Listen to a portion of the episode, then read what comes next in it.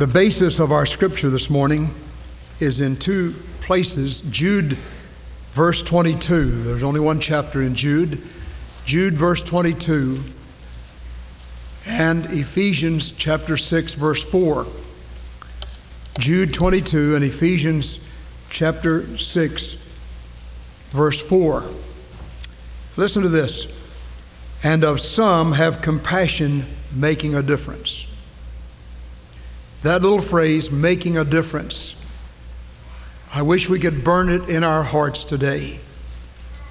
This is Father's Day, 1996. And I believe every father really wants to make a difference in the life of his son or daughter. And we want to look at the scripture today about how to accomplish this. The other reference is in Ephesians chapter 6 verse 4. Fathers, provoke not your children to wrath, but bring them up in the nurture and admonition of the Lord. May we pray. Our Father, we ask that the Spirit of God would meet in power in our hearts as we hear the word and as we seek to let Thy Spirit make a difference in our lives so that we can make a difference in the lives of others. We pray in Jesus' name that that same Holy Spirit would bring conviction to those who are without Christ. Amen. Today is Father's Day, 1996. Crime is still on the upswing across the world. Sin is rampant.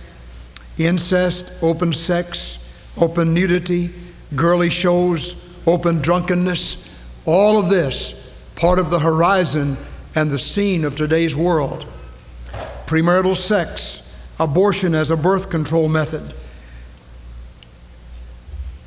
As we think of this day and all that boys and girls will have to face, not only today, but as it gets more severe, as more and more Christian faith is under attack, and more and more Bible and Christian principles are subtracted from the school, and there are no absolutes.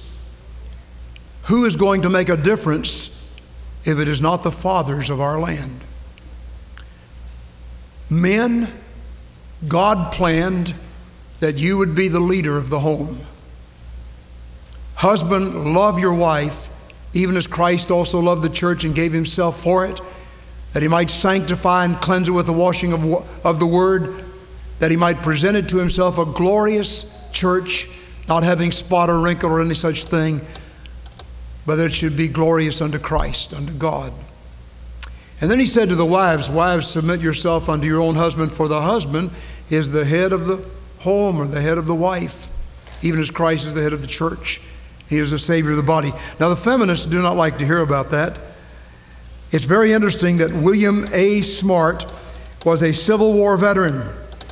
He raised his motherless pioneer family on the prairies of Northwest. The first Sunday of June, 1910, was his birthday. He died in 1919.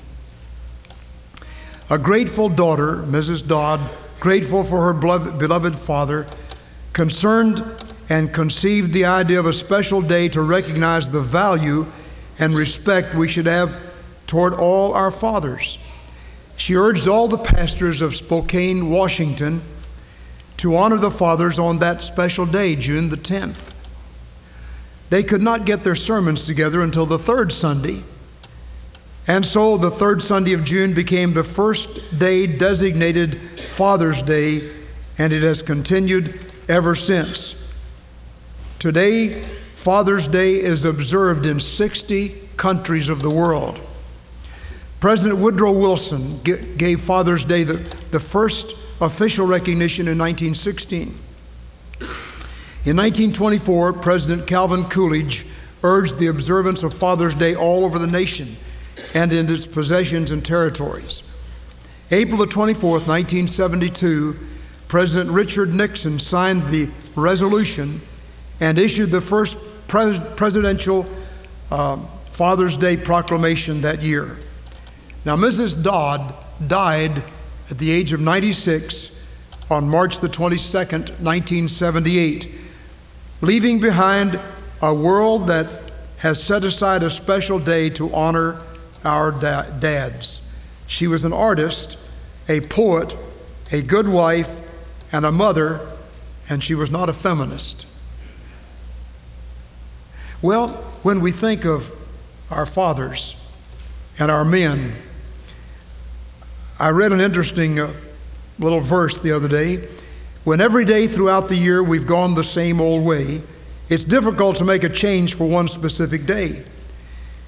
Often he sang his funny songs when we were very small, and later taught us how to walk and then to catch a ball, and helped us with our lessons too, and pulled us through our ills, and gave us talks on life and love, and always paid the bills. All year we've tossed no praise at him, this creature known as Father. Why build the old man up today? Well, you'll find it's worth the bother. And so we salute our fathers today, and we want to uh, suggest what the Word of God says about how to make a difference. Fathers, provoke not your children to wrath, but raise them up in the nurture and admonition of the Lord. There are some principles that will defy the crumbling of the home. Number one, Christians should marry only Christians. Number two, Christians should seek the direct leading of God about their marriage plans. Number three, Christians should have a genuine heart agreement. Can two walk together except they be agreed? Agree on the ideals on our set of values, on our friends. We need to recognize the difference in cultures. We need to recognize the difference in religious backgrounds. And if we're to make a difference in the next generation, then we need to begin before marriage.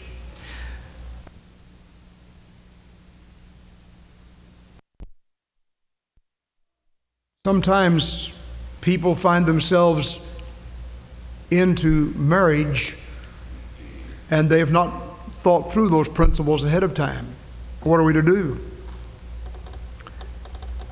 Christians need to accept the Bible standard for marriage. We just read from Ephesians 2 or uh, 5, and we had that in Sunday school this morning. Be not drunk with wine wherein is excess, but be filled with the Holy Spirit. The Holy Spirit filled Christian will have a song in his heart.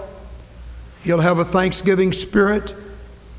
He'll be submissive in his spirit of humility. Christian wives will submit themselves unto their own husband for the husband is the head of the wife, and as Christ is the head of the church. Christian husbands will love their wives even as Christ loved the church. And in chapter 6, verse 1, children, obey your parents in the Lord, for this is right. Honor your father and your mother, that your days may be long upon the land which the Lord thy God giveth thee. And then he sums it all up, putting the brunt of the responsibility on daddy. He says, Fathers, Provoke not your children to wrath.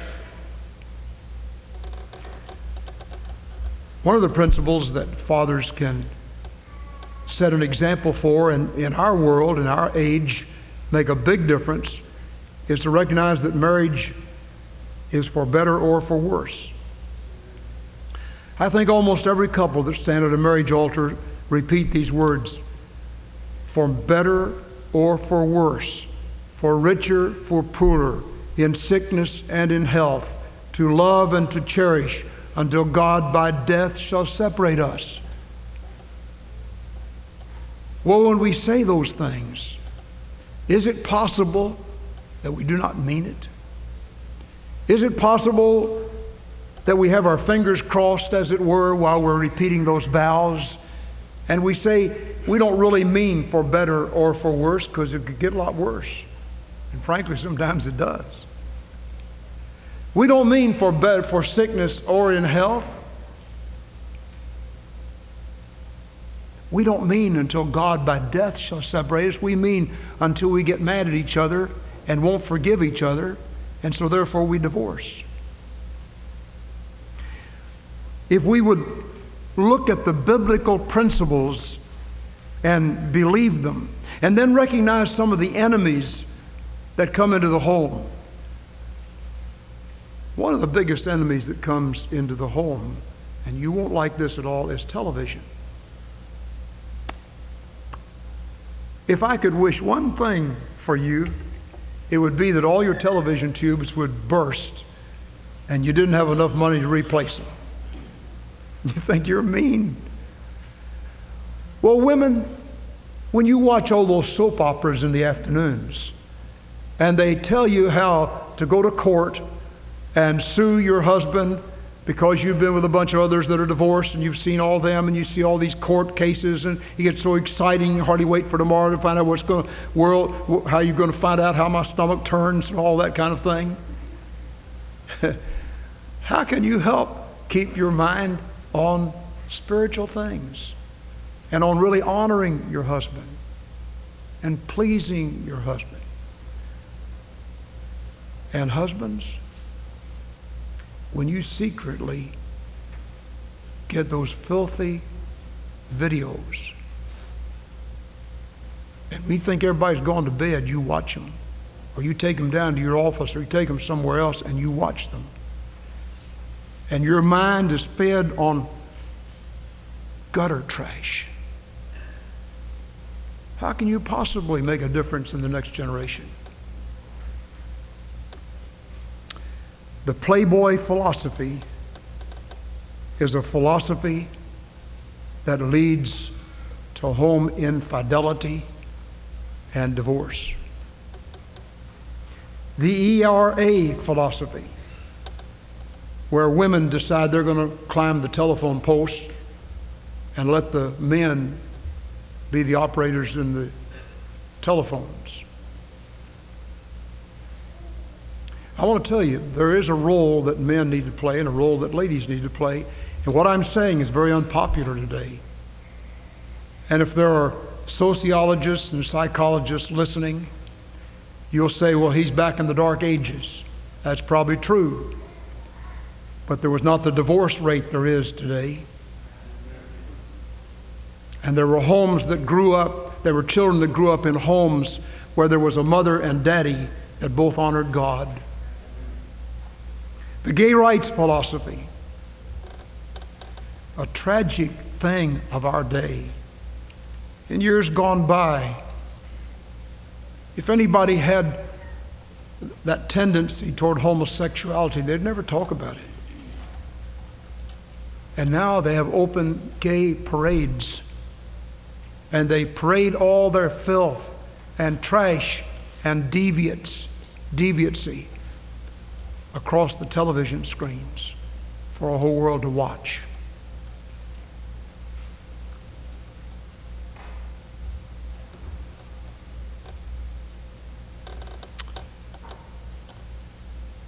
One of the greatest enemies the home has today is alcoholic beverages. I don't know that there's a greater enemy anywhere than alcohol. And I want to tell you, the only safe way to deal with alcohol is to abstain from it. Alcohol is a curse upon any home. Whether it's a little social drink and you think you can drink and everybody, you know, you'll just be in, in social custom with everybody else and everybody sort of like you for doing it. Or whether you guzzle it as beer and whiskey and you drink it on down and get drunk, it's all the same. Now, they tell us that some people know how to handle liquor. And I'm interested in all these ads and things you have here on the radio about, uh, they talk about uh, if you must drink, don't drive. As if it's okay to drink, just be sure you don't drive while you drink. Well, that's pretty good admonition. The interesting thing is on cigarette packages, and I'm against cigarettes too, they have a warning that this could hurt your health. I'd far rather meet somebody on the highway who's smoking a cigarette than who's drinking beer and whiskey. And somehow we've become so confused about it. And liquor has been an accepted fashion and social uh, custom today that nobody takes a stand against. I want to tell you, it's an enemy of the home. One of the most severe enemies. If you would go with me to homes where there's a mother and some children trying to eke out a living, and the mother has to have another job, and the father just lying in there drunk on the bed.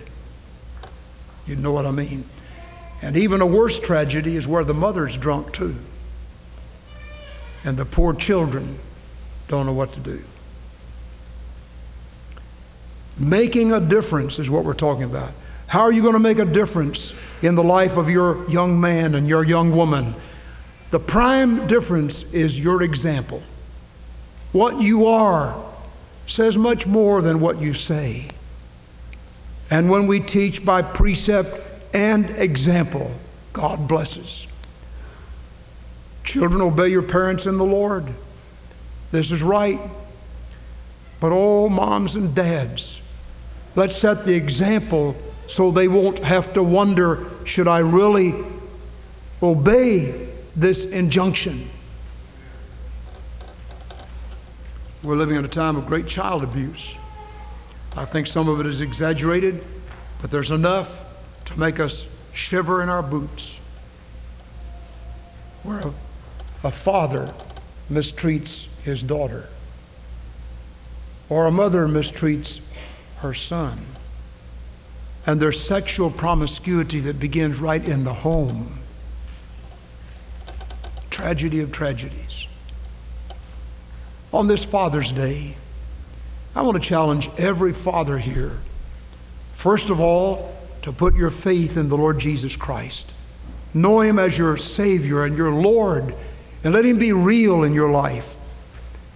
A lot of folks grow up in churches and they make some kind of profession when they're real young. And I listen, I believe that little children can understand what they're doing when they get saved. I was saved when I was nine.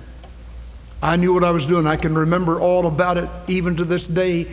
I remember the heart feeling that I had and the, the, the, the, desire I wanted to be saved, and yet I wanted to leave the church. I, I was just under conviction. I knew about it. And to say that a little child can't understand that, it, you don't understand little children and how God deals with them. On the other hand, there are some children that make confessions of faith and it's not real. And they grow up into young adulthood and then to manhood or womanhood. And they're embarrassed to ever say, maybe I really wasn't saved back there.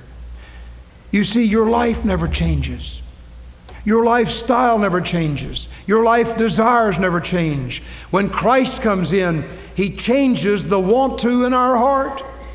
The best definition of being born again is being changed. The nature changes. The old nature is, is put down and the new nature is put up. Holy Spirit begins to operate in our lives. Somebody said the difference between a real, genuine, saved person and who is one who has just made a profession is we both sin, but the one who's really sa- saved hates the sin. It makes him terribly uncomfortable and it sends him back to Calvary to repent and turn away from it.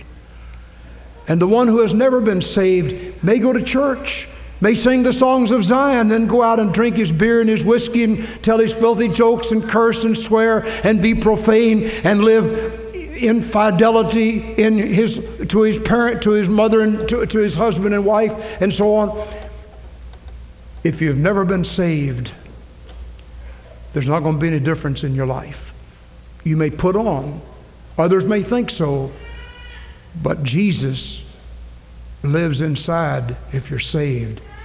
And He's not going to give you satisfaction with a promiscuous life.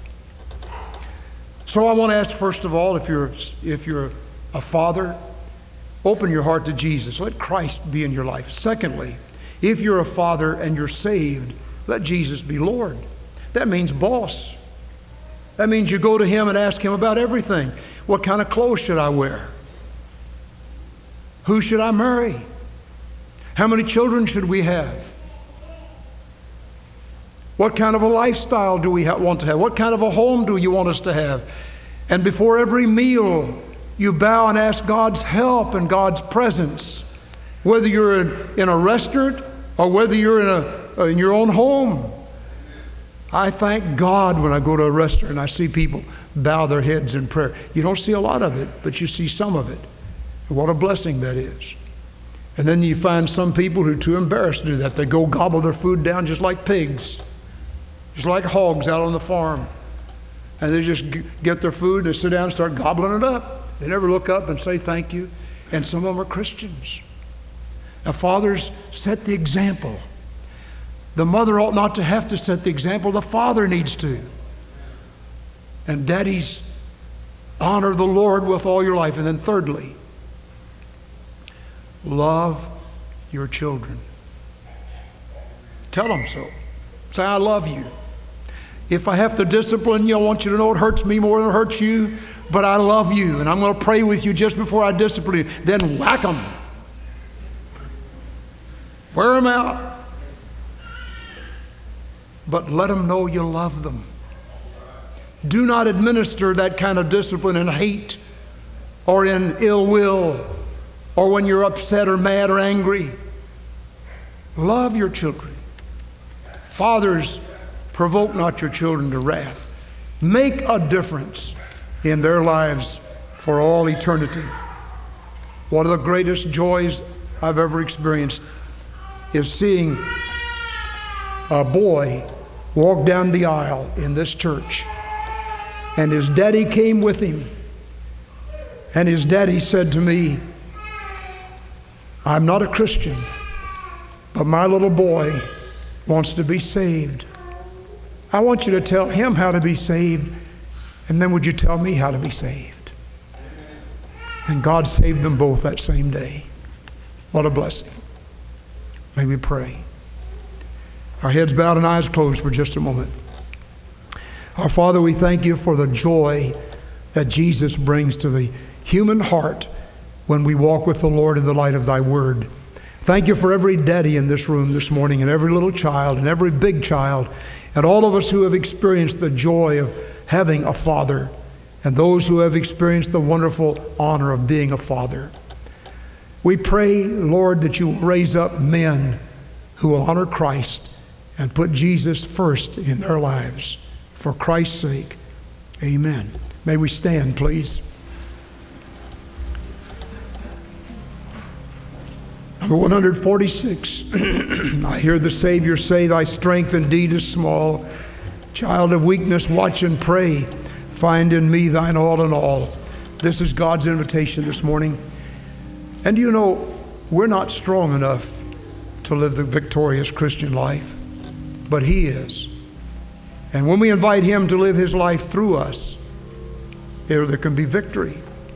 And that's what I'm asking us to do today. First of all, if you're not sure you're saved, whatever age you are, man, woman, boy, or girl, we're going to be waiting right down here. Would you come and say, I want Christ in my heart? I want to know for sure I'm saved. Would you do that? And if you've been saved, but you're not really close to God, why not today just give your life back to Him and say, I want to serve Him? I want Jesus to be first in my life. Don't put Him off, don't turn away. I want to ask everybody to face this question.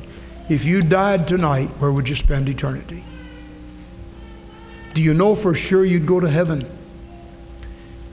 If you do not, make your way down this aisle. Let's kneel here at the altar and pray and ask God to show you. While we sing, Jesus paid it all, all to Him I owe. Will you come?